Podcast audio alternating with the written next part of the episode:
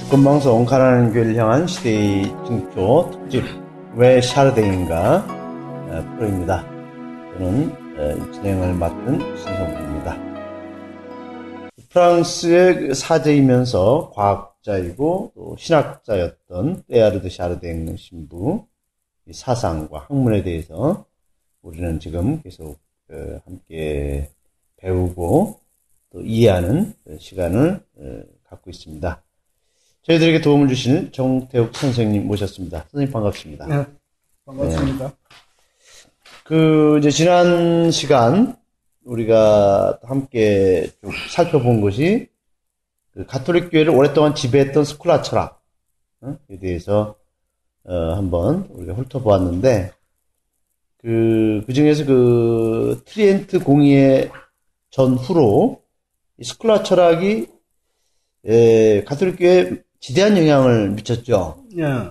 그래서 이제 스콜라 철학이 이제 지난번에 우리 얘기를 했지만은 정적인 세계관, 또 존재론, 이원론 이런 것을 중심으로 세워진 그 철학 체계다. 라고 했는데 이런 신학이 한국 가톨릭 교회 안에도 아직까지도 상당히 지배하고 있는 것 같아요. 그렇죠. 예. 네. 이거에 대해서 우리 정 선생님은 어떻게 좀 보세요? 이건 우리 한국 가톨릭은 트리엔트 공의의 정신으로 부장됐던 파리 외방 정교의 그 사제들에 의해서 전교가 되었기 때문에 그 트리엔트 공의의 정신을 아직도 많이 고수하고 있고. 네. 그래서 이제 한 450여 년간 트렌트 공의 정신으로 이어졌지만 세상은 아주 많이 급격하게 변화지고 있었거든요. 그렇죠. 그렇게 이제 아까 전번에 얘기한 것처럼 18세기의 산업혁명이. 네. 산업혁명. 그래서 농경사회에서 산업사회로 전환되면서, 네. 그래, 이제, 노동자들이 많이 생겼단 말이에요. 임금 노동자들이. 도시도 출현하고, 도시로 이제 집중되고, 집중 현상이 일어나고, 근데 이제 농경사회에서는 그래도 자기가 열심히 일을 하면, 굶고 그런 일은 없었단 말이야. 굶는다는 최소한의 생존은 그래. 어느 정도 보장받았고. 산업사에서 이 노동자들이 임금 노동을 돼버리니까 하루에 10시간, 20시간 또 어린 노동자들도 많았죠. 12살, 10살짜리 아이도. 그 일을 하면 할수록 배가 고파지는 현상이 벌어진 거예요. 응? 열심히 일하면 일할수록 먹고 살기 더 힘들어. 더 힘들어지는 사회가 되니까 거기서 이제 마르크스라는 분이 칼 마르크스 분이 왜 이런 현상이 일어나느냐. 그래서 이제 그 마르크스주의가 나온 건지 그 원인을 인간이 현상을 그대로 직시해서 오감을 통해서 인식되는 그 현세에서 출발하지 않고 그 관념적이거나 그 이상적이거나 형이상학적으로만 세상을 해석하고 판단하니까 실질적으로 살아가는데 큰 도움이 되는 게 아니라 오히려 더 나빠지는 현상이 악화되는 거죠. 악화되는 현상이 깨달은 거죠. 그러면 지금 말씀하신 이제 관념론적이나 형이상학적에서 이제 스콜라 철학의 기본 이념이죠. 예, 기본 정신. 그러니까 이제 스콜라 철학이 우리 사회를 지배한 거죠. 그렇죠. 우리 교회와 사회 전체적인 우리 이런 어떤 영역에서 그러니까 이것을 이제 좀 깨고, 또 이거 넘어서고, 그렇죠. 새로운 어떤 그런 사회의 사상이 필요하다. 네. 칼 막스가 이제 등장하는 시점이에요. 그리고 전번 시간에도 우리가 얘기했지만, 이 먹이의 공유성, 인류가 성장하면 할수록 우리 예수님께서 그 신약 성경에 5,000명을 먹이신 기적. 기적이라든가, 4,000명을 먹이신 그렇죠. 기적, 그 설화를 통해 보더라도, 이 먹이의 공유성이 이 보편화돼야 된단 말이에요. 아. 근데 이게 자본주의라는 것이 생기면서 먹이의 집중성이 그냥 돼버린 거예요. 먹이의 집중성이. 소수에게 독점되고. 그러니까 왜 마르크스가 왜 그런 현상이 일어나느냐. 이런 현상이 일어났을 때 경제 체제는 어떻게 발전해서 어떻게 개선해야 되냐. 사라지거나 이런 생성소멸 관계를 이분이 이제 구명하신 것이 이제 그 자본론인데 아직은 저도 마르크스의 구분에 관해서는 예수님만큼 잘 몰라서 하지만 어떻든 그 인류에게 새로운 세상을 보게 하신 분이 아니냐. 관념의 세상에서 현상의 세계로 이렇게 볼 수 있게 하지 않았느냐. 그렇게 이제 사회는 변했는데 교회는 요지부동이야. 그냥 덮어놓고 마르크스를 반대하고 무신론자라고 배척시키고. 맞아요. 적대시했죠. 계속. 그러니까 노동자들이 그렇게 어려운 시기에 살아가도 이거는 하느님의 뜻으로 받아들이고 영생의 복을 위해서 참아라. 참아라. 노동자들에게. 노동자들에게. 그러니까 마르크스는 그 이 산업화 과정 속에서 이런 그 도시 노동자들, 임금 노동자들의 그 너무나 비참한 그 현실을 보면서 이런 어떤 사회의 이 발전론 이것을 어떻게 극복할 수 있는가 하고 진짜 어떻게 보면 휴머니즘적이네요. 그렇죠. 바탕은 그런 관점에서 이제 이런 어떤 자본론적인 그런 사상과 철학을 시작했는데 교회는 그런 것에 대해서 너무나 무관심하고 그냥 비참한 인간 삶에 대해서 관심 없고 항상 관념적인 그렇죠. 그런 얘기만 계속 스콜라적 철학을 바탕으로 한 얘기만 추상적인 얘기만 떠들어대니까 그렇죠. 이 마르크스가 이제 이제 출현한 것이 이 어떻게 보면 이제 유럽사에서는 큰 어떤 뭘까요 변화가 시작된 거로 볼 수 있죠. 그러니까 우리의 미사가 먹이의 공유성을 표현하는. 하나의 예식이거든요. 예식이죠. 그렇죠? 성사죠. 성사. 나눔. 그렇죠. 나눔이란 말이요. 그러니까 오죽했으면 마르크스는 그 먹이의 그 개체성으로 간 가장 큰 이유가 소유에 있기 때문에 그렇다. 아, 소유. 그러니까 소유를 어떤 형태로든지 철폐를 해야 된다. 강제라도. 강제적으로. 강제라도. 그것이 이제 공산주의가 이제 시작된 어떤 체제 아닙니까? 강제성을 가지고 사회를 평등화시키겠다. 그죠? 그런 것이. 이제는 우리도 어떻게 생각하면 그분 말이 맞다는 생각을 많이 하잖아요. 진짜 이게 인간 개개인에게 그 선택을 남겨놓고 맞아요. 자기 있는 걸 나누게 하도록 스스로 성장하는 걸 기다린다 보다는 좀 강제성을 띠더라도 아니요. 제도적으로 그렇게 만들어줘야죠. 사회가 그렇게 만들면 그런 생각 드지만 결국은 물론 인간 개개인으로 볼 때는 자유의지와 그 선택이 그렇죠. 있으니까 소유 철폐가 강제성으로 뛸 때 인간은 어떻게 변할까는 또 한 걱정은 그렇죠. 있어요. 아무튼 이렇게 사회는 18세기 영국 산업혁명 이후 급격하게 많이 변화되고 있었단 말이에요. 네네. 그리고 이제 그때까지만 해도 그 12세기, 13세기에 징기스칸이 전 유럽을 초토화시키기 해서 그 여기 침략을 하고 그랬었잖아요.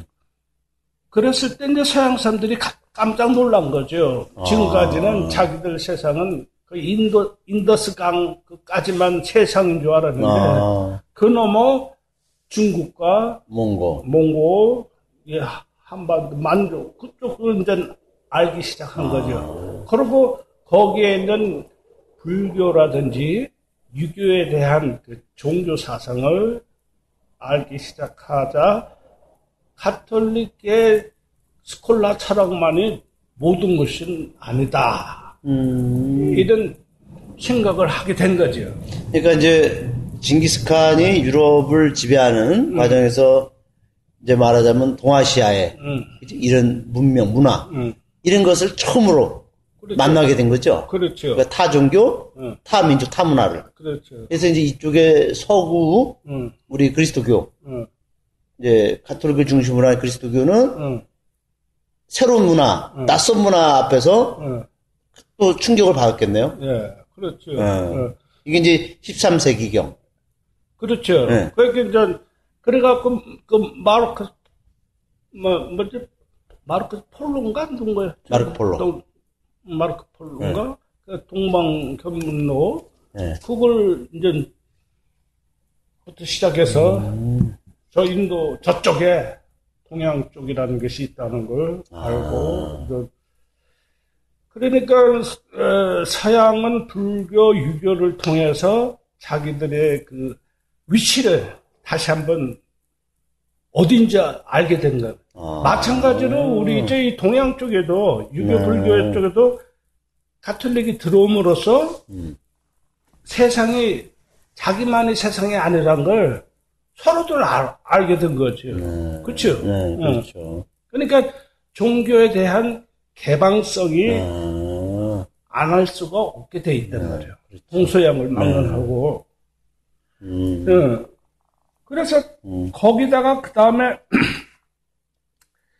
가장 중요한 건 지금까지 그 스콜라 철학의 정적인 세계관이 이제 코페르니쿠스나 뉴턴, 갈릴레아 이런 천문학에서부터 시작된 그 동적인 세계관이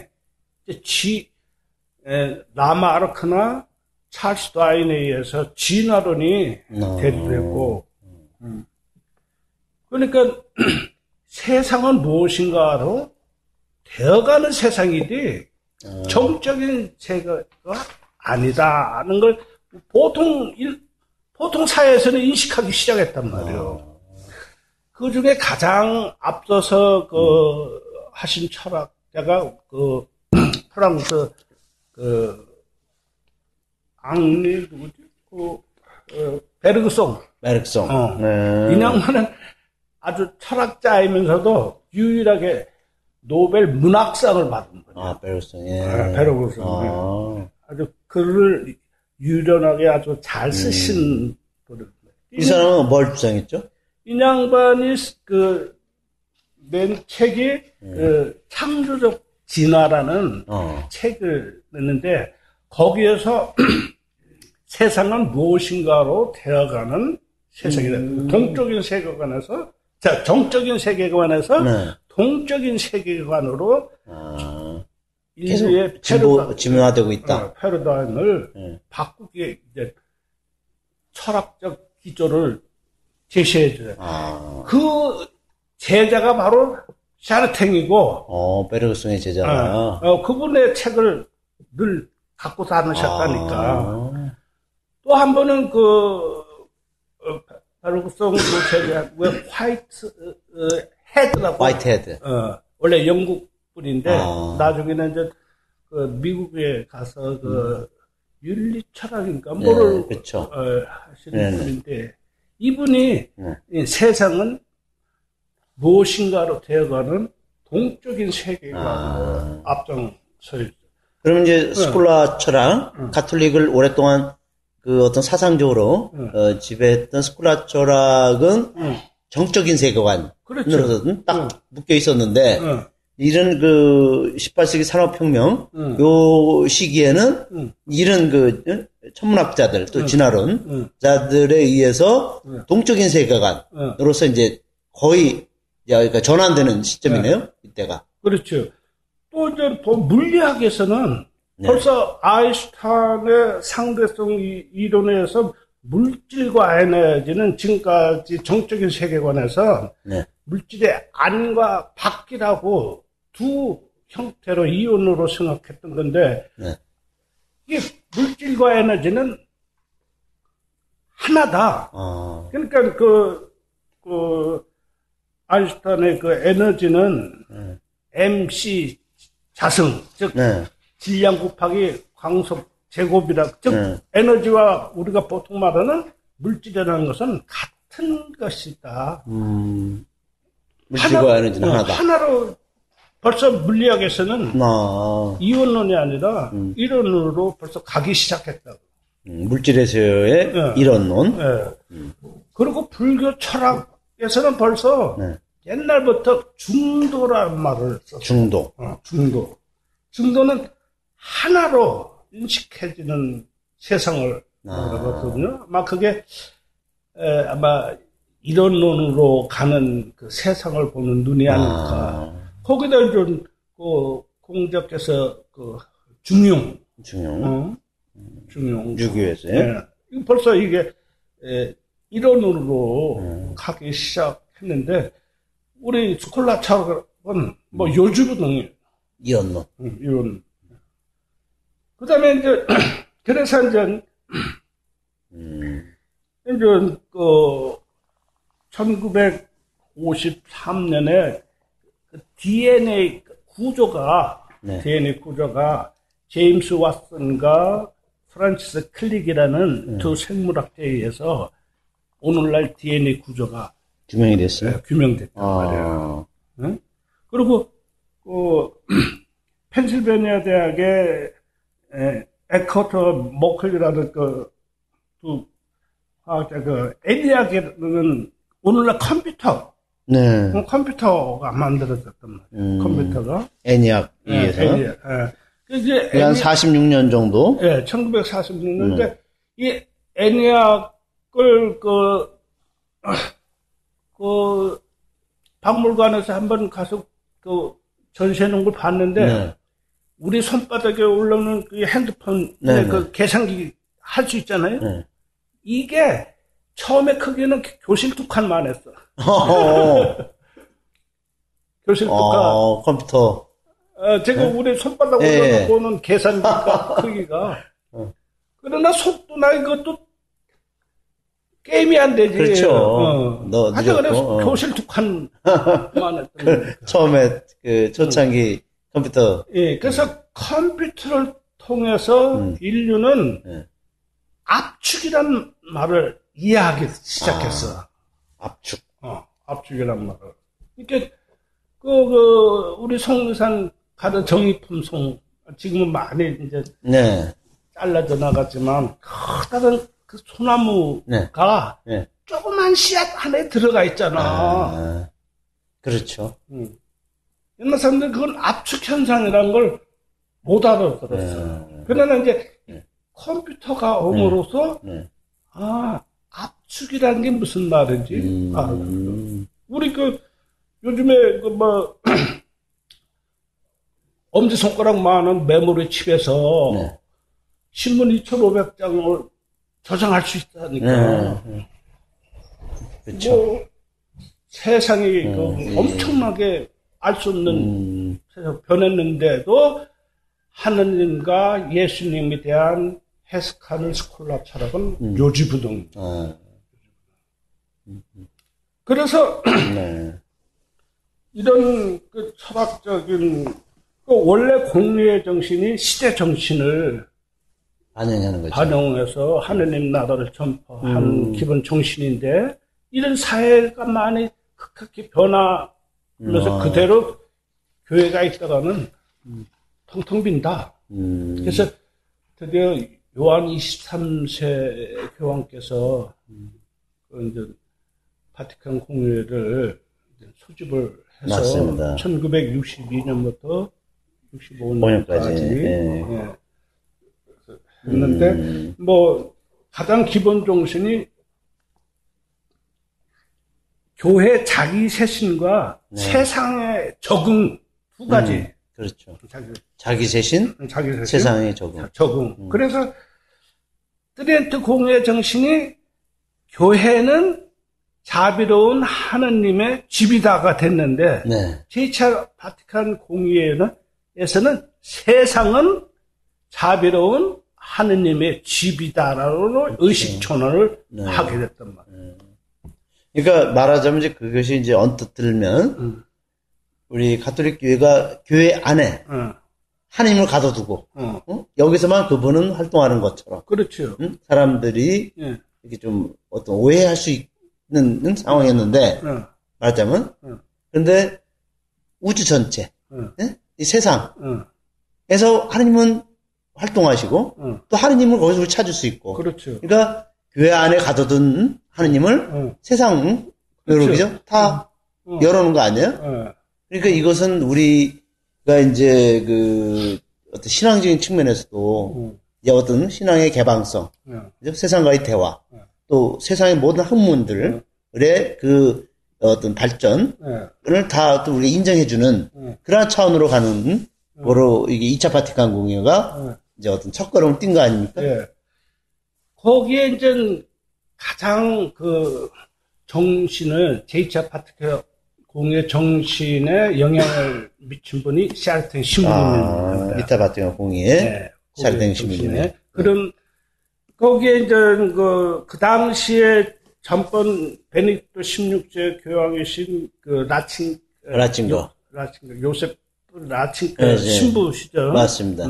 그때 30대 중반. 그리고 바티칸 공의 할 때, 예, 한스 킹 신부님이 그 교황님보다 한 살 밑에 네. 그 35세, 36세 이런 때 이 네. 공의의 문헌을 작성하는데 네.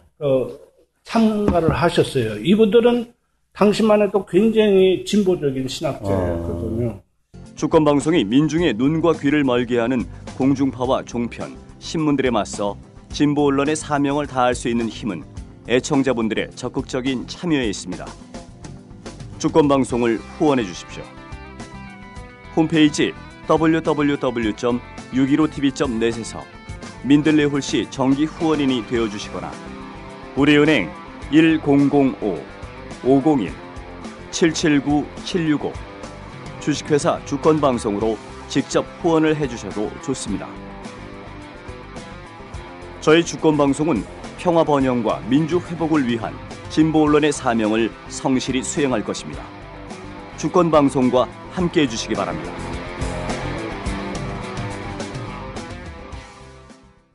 이분들이 이제 그 라칭거 신부 그 당시 신학자였으니까 나 또 그 저기 칼 라너 또 이 한스킹 이런 진보적인 신학자들이 그 신학 자문위원으로 활동을 많이 했다고. 예, 그래서 봤어요.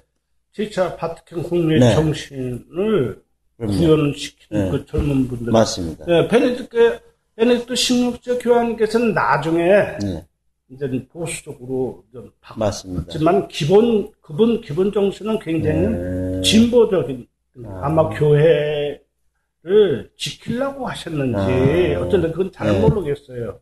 근데 나중에 이제 보수적인 신앙 성성 장관인가? 네, 네. 맞아요. 신앙교리 성성 장관. 교리 성성 하시고 그다음 네. 교황 되셨잖아요. 그때 이제 해방신앙 같은 이제 신학자들이 많이 좀 탄압을 받았죠. 아, 그러니까 네. 그거에서. 네. 근데 이제 한스킨 신부님은 처음부터 지금까지도 그 진보적인 신학자로서 이제 살아남았는데. 그러면 선생님 그 이제 정적인 트렌트 공의회가 정적인 세계관을 가졌다면 2차 바티칸은 동적인 세계관으로 그렇지. 이전했고 또 존재론적인 그런 그 차원에서 이제 그 2차 바티칸 공의회에서는 발생론을 갔네요? 그렇죠. 이 발생론이라는 것은 뭐 발전론, 뭐 이렇게 같은 겁니까? 발생학. 발생학. 발생학. 인식된. 그러니까, 존재론으로 보면, 영어로 보면, BGP, Bing. Bing. Becoming인가? 예. 그러니까, 모든 철학의 있다를, 이제, 발생론은, 발전하는, becoming. 되어가는. 그렇죠, 되어가는 거. 그러니까, 존재론은 being의 being. B-I-N-G, B-I-N-G. 있는 것. 발생론은 되어가는 것. 동명사로서, 이제, 진행 과정을 얘기하고. 그런데, 베르그송이나 화이트헤드나, 한스킹 신부님이나, 라칭글 신부님이나, 이번 진보자들 볼 때 세상이 무엇인가로 되어가는 동적인 신앙과 발생론은 쉽게 세상을 설명했어요. 네. 근데, 이원론을, 이론론으로 가는 거는 할 수가 없었어. 왜? 고생물학, 지질학, 고인류학을 알아야 돼. 아. 그거를. 그래서 이제 이론론으로, 이원론에서 이원론으로 바꾸는 과정은 이제 쉽게 말하면 샤르댕, 신부와 같은 이런 과학과 이런 생물학을 하신 분들이 이것을 해석할 수밖에 없죠. 그렇죠. 그러니까 한스킹 신부님의 그 한계도 그쪽 나는 좀 약하시니까 전체적인 흐름은 말씀은 맞는데 그 하나하나 들어가서 구체적인 것은 그분 말씀 갖고는 세상을 다 해석을 못해. 샤르탱까지 들어가야 돼. 샤르탱까지. 그런데 그 샤르탱을 들어가기 위해서는 우리가 교회에서 무지했고 일부 배척했던 그 무신론자라고 했던 그 유물론자들을 통과를 해야 돼요. 그러니까 칼 막스의 그런 그 유물론, 그것을 사실은 우리 가톨릭 교회가 그 충분히 거기 사람들을 이해하고 또 그런 사상에 대해서 그 사상을 일부러 포용하면서 이제 그 다음에 넘어가야지. 그것을 배척하고, 무시해버리고, 이렇게 한다면은, 결국은 이 이론론을 우리는 아직까지 받아들일 수 없는 것이 아닌가 생각이 드네요. 그렇죠. 예. 그 트렌트 공회 때 정한 게 칠성사 아닙니까? 가장 중요한 게 칠성사. 우리가, 성세, 성사부터. 교회와 성사. 칠성사. 결국 칠성사라는 게, 인간이 낳고 자라고 그렇죠. 성장 과정과 죽는 그 맞습니다. 과정을 그 하느님의 축복해 주는 그렇죠. 과정이거든요. 은총의 성사라고 하죠. 축복하는 거를 맞습니다. 그 의식적으로 너 참 잘 사는구나. 누가 해주면 좋잖아. 그렇죠. 그 수준인데 하느님께로 나아가는 이 칠성사가 트리엔트 공에서는 그게 출발점이면 종착점이 돼버렸어. 그렇죠. 칠성사가 이게 어디까지나 교회는 하나님께로 나아가는 출발점이 돼야지. 그리고 그 종착점은 세상에 가서 종착점이 돼야지. 그렇죠. 맞습니다. 트리엔트 공에서는 칠성사나 모든 전례가 하는 그래서 나가는 출발점이며 종착점이 돼버렸어. 맞습니다. 그렇게 제2차 바티칸 공의에서는 그게 아니다. 교회는 출발점이다. 출발. 그러니까 스타트야. 여기서 시작해. 그러나 너희들이 활동하고 목적을 이루는 열매를 맺는 곳은 세상인데. 신부는 미사 끝날 때 뭐라고 해요? 뭐 가서 복음을 전합시다. 바로 그거예요. 그거였구나. 그러니까 미사의, 미사의 마지막 메시지가, 너 나가라. 세상으로 나가서, 복음을 선포하고, 복음을 살아라. 그건데. 끝이야. 미사 그 자체가 시작이고 끝이고 예, 믿으니까 예. 지나가는 거지한테 예. 동전 줄지 않고 헌 것만 갖다 바치는 네, 예. 은총이 그냥 쏟아지는 걸로 착각하고 있었다. 그러니까 성당 안에서 교회 안에서 일어나는 일만 하느님의 일이고 그렇지. 세상은 응? 하느님과 무관한 이런 관계가 끊어지는 그 하느님과의 관계 연결시키지 못하는 이런 상태까지 가 있거든요. 그렇죠. 예. 그러니까 이것이 이제 말하자면 2차 바티칸 공의가 그런 것을 다 극복해준 예. 그런 공의로서 이제 신앙이 확장된 거네요. 예. 발전되고 발전된 건데. 그래서 이제 그 2차 바티칸 공의회가 새로운 시대의 그 결정판은 아니란 말이에요. 네. 열어놨단 말이에요. 그렇죠. 어? 맞습니다. 트렌트 공의에 꽉 움켜졌던 교회의 모든 그 성사, 전례 모든 것을 네. 보다 폭넓게 네. 그러니까 라틴어로만 왜 미사를 했잖아요 옛날에. 그렇죠. 전례는 거의 다 라틴어였죠. 그것도 미사 보고 사제가 신자들 뒤로 돌아서만 미사를 했잖아요. 벽을 보고 했어요. 벽을 보고 신자들. 맞아요. 그 바티칸 공의 이유란 말이에요. 이유에는 이제 신자들 네. 향해서. 그러니까 지금까지는 신자가 그냥 목자 따라다는 양만 인식하는 거예요. 맞아요. 그게 아니다. 여기 이 양들이 진짜다. 양들이. 하나님의 백성이라는 백성은 그 교회가 하나님 이제 교회라는 용어가. 상당히 많이 바뀌어요. 하나님의 백성, 순례하는 그 교회 이런 식으로 좀 이제 어떤 말일까 좀 이렇게 지금 말씀하신 게 역동적인, 동적인 그런 것을 많이 강조하고 있죠. 그 가톨릭 그 교회 제도가 그 엘리트주의거든. 네. 그렇죠. 네. 이게 유교 그 조선 시대 네. 정도정 선생이 그 세운 그 정 그 조선 초 그 불교, 고려의 불교에서 이제 조선으로 넘어오면서 네. 유교를 받아들였잖아요. 정도종 네. 선생에서. 네. 이 양반들의 유교 사상들이 엘리트 사상이란 말이에요. 아. 엘리트. 즉, 이 세상을 참 다 알아듣고 살아가는 사람은 드물다. 소수밖에 없다. 네. 이 스스로가 잘 모범적으로 네. 살아감으로써 모르던 사람들을 무지몽매한 사람들을 이끌어준다. 이게 유교 철학의 지배이념이에요. 기본 정신의 말이에요. 이게 가톨릭도 똑같아요. 엘리트 주의란 말이야. 맞습니다. 주교 사제를 중심으로 성직자주의가 이제 가톨릭 안에 많죠. 그러던 것이 이제 마르크스에 의해서 이게 이제 철저히 깨지기 시작했거든요. 물론 그만큼 이제 그 옛날과 달리 서로들 정보를 공유 쉽게 할 수 있는 시대가 됐잖아요. 컴퓨터 있고 핸드폰 있고 네. 하니까 예?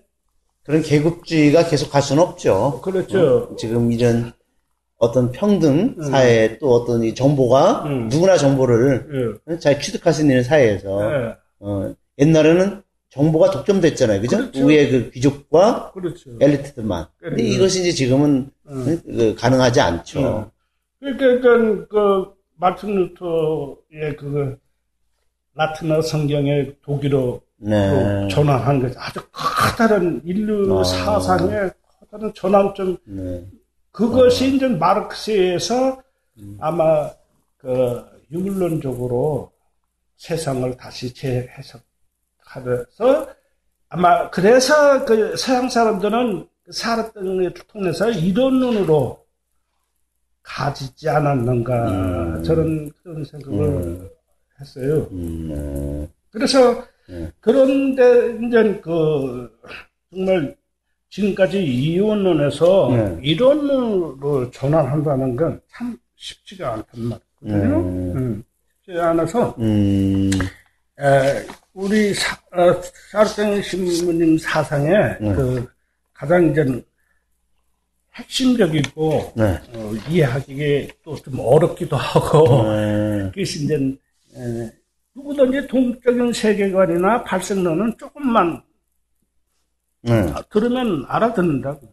그러는데 그 이원론으로 살아왔던 우리들이 이론론으로 사고하고 행동한다는 게 쉽지가 않다는 거예요. 그러니까 솔직하게 해서 성당 안에 성체가 모시는 그 감실 있죠.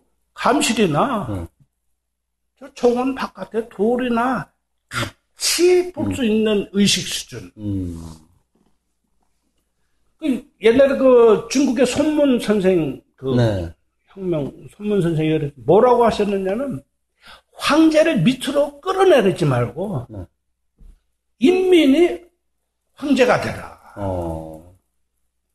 그게 황제를 밑으로 끌어내리지 말고 인민 스스로가 황제가 되라. 교회도 이제는 엘리트 사제들이나 이런 수도자를 끌어내리지 말고 우리가 평신도 스스로가 사제요 주교가 되라는.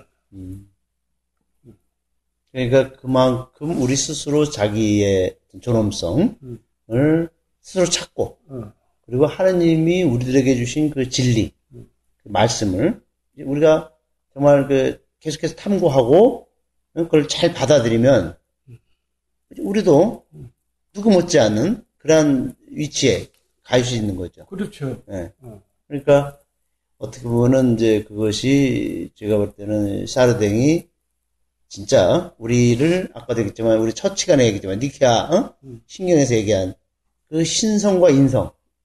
그렇죠. 그것이 사실 우리 안에 예수님처럼. 그렇죠. 우리 안에 다 그것도 우리 본성 안에 존재하는 건데. 그렇죠. 예. 오늘 그걸 모르고 우리 스스로 비하시키고 우리는 마치 어떤 그 맨날 어떤 이게 루즈처럼 루저처럼 그냥 실패한 인간으로 우리가 늘 생각한다면 그러니까 우리 교회에서 스콜라 철학에서 말하면 너는 죄인이야. 그치? 계속 죄만 강조하잖아. 그러니까 사람 기죽게 만들고. 그리고 나는 천하 죄이니까 고별선사 봐야 되고. 또 나는 가치가 없어. 나 하나님 앞에서 나는 늘. 그러니까 사람들이 어떤 이렇게 어떤 활기찬 그죠?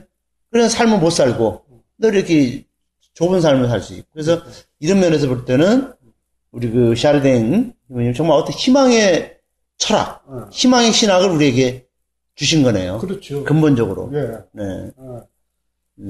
그러니까 이제 샤르댕 사상으로 그 신학 성경을 읽으면. 네.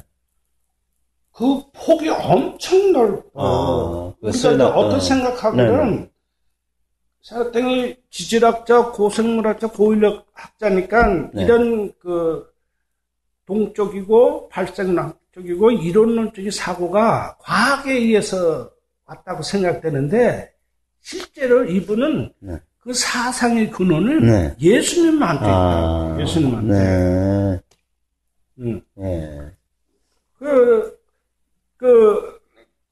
이런 그 분야는 또 다른 그 테마니까, 더 깊이 얘기는 안 하지만, 제가 한 예를 들어서 그 얘기를 하나 할게요.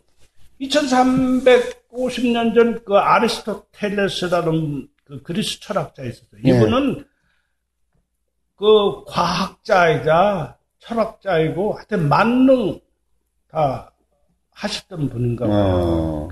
그분이 그 저서 중에 식물학이라는 책이 있어요. 아, 식물학. 예, 식물학 중에 뭐라고 했느냐면, 식물은 어떻게 살아가는가에 대해서 이렇게 얘기했어요.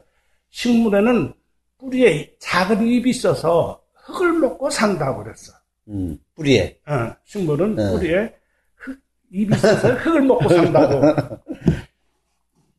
17세기 근대 생물학의 여명이 오기 전까지 식물학자들은 이게 절대 진리였어.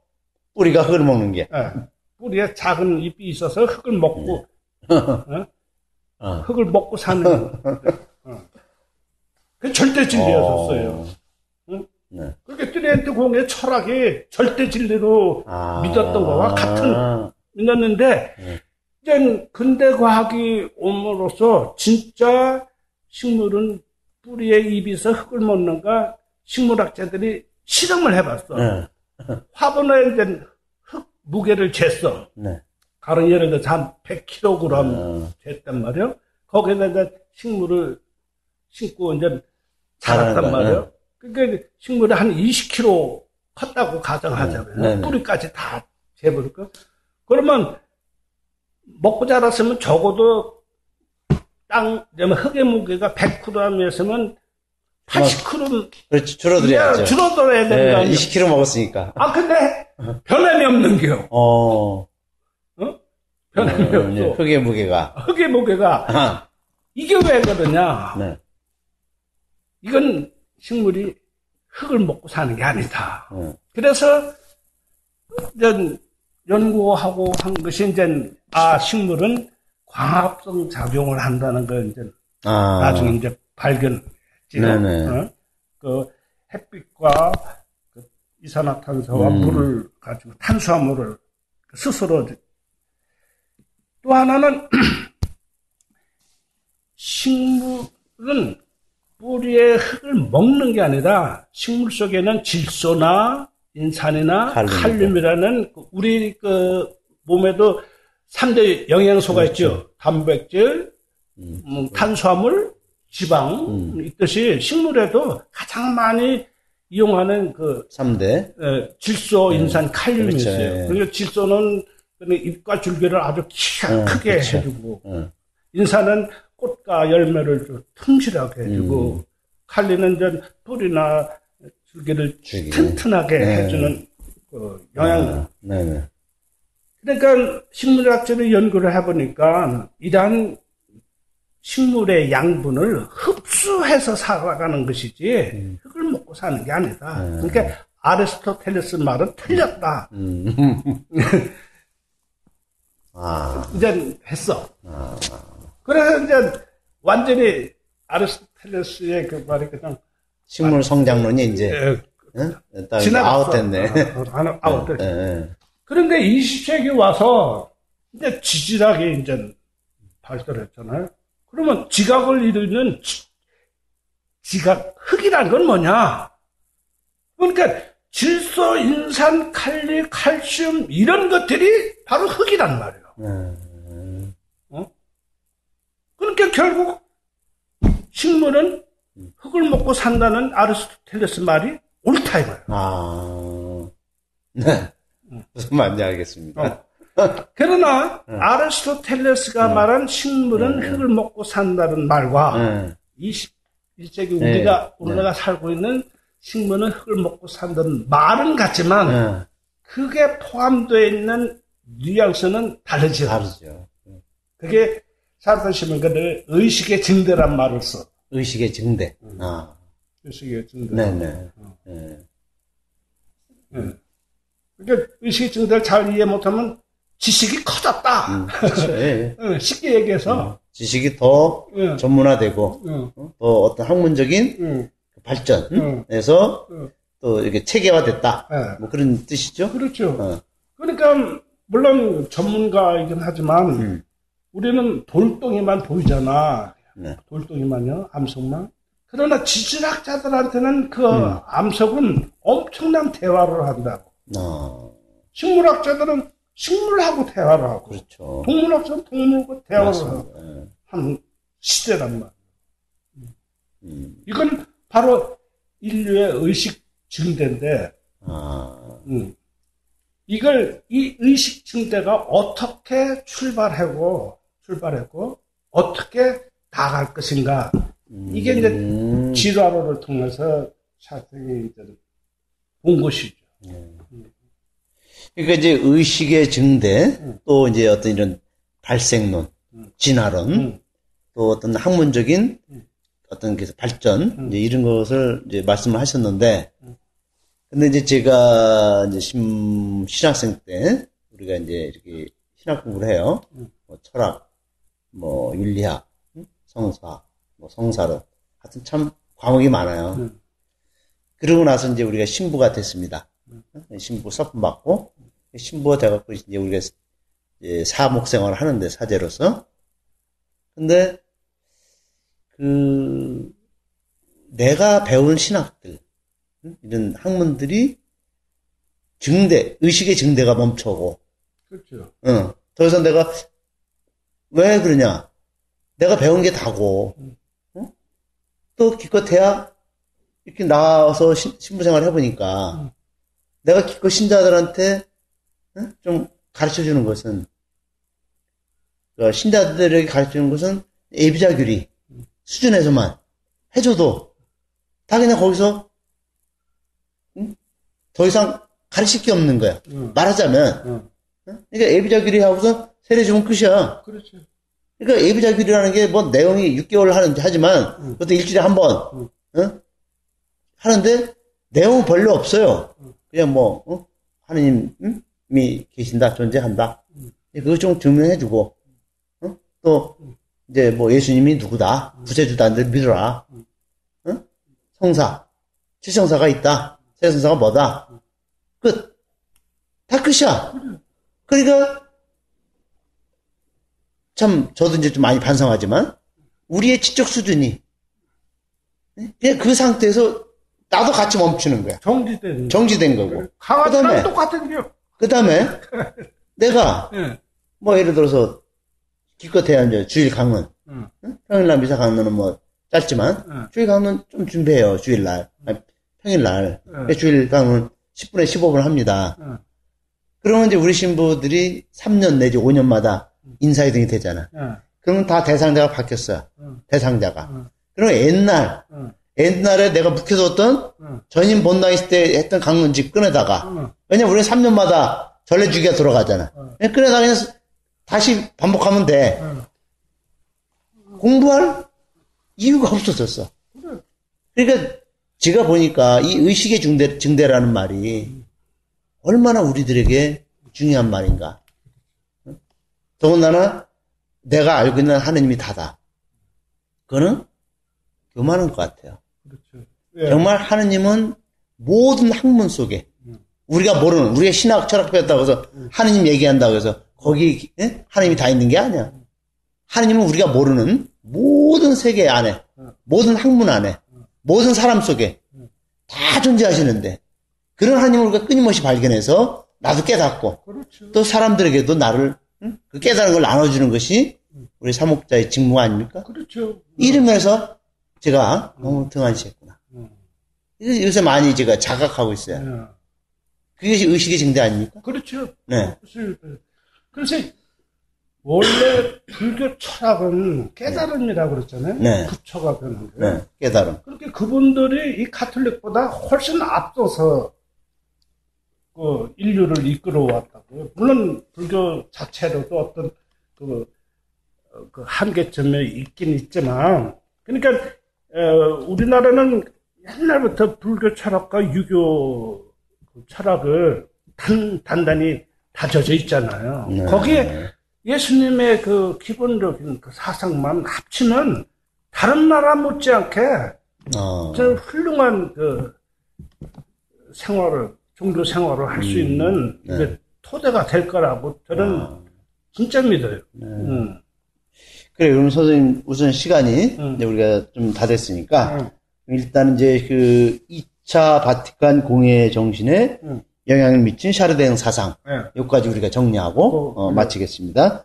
그래요. 하여튼 저희들에게 또 오늘도 샤르댕을 이해할 수 있도록 또 많은 도움 말씀 주신 형 선생님께 정말 감사드립니다. 고맙습니다. 예. 네.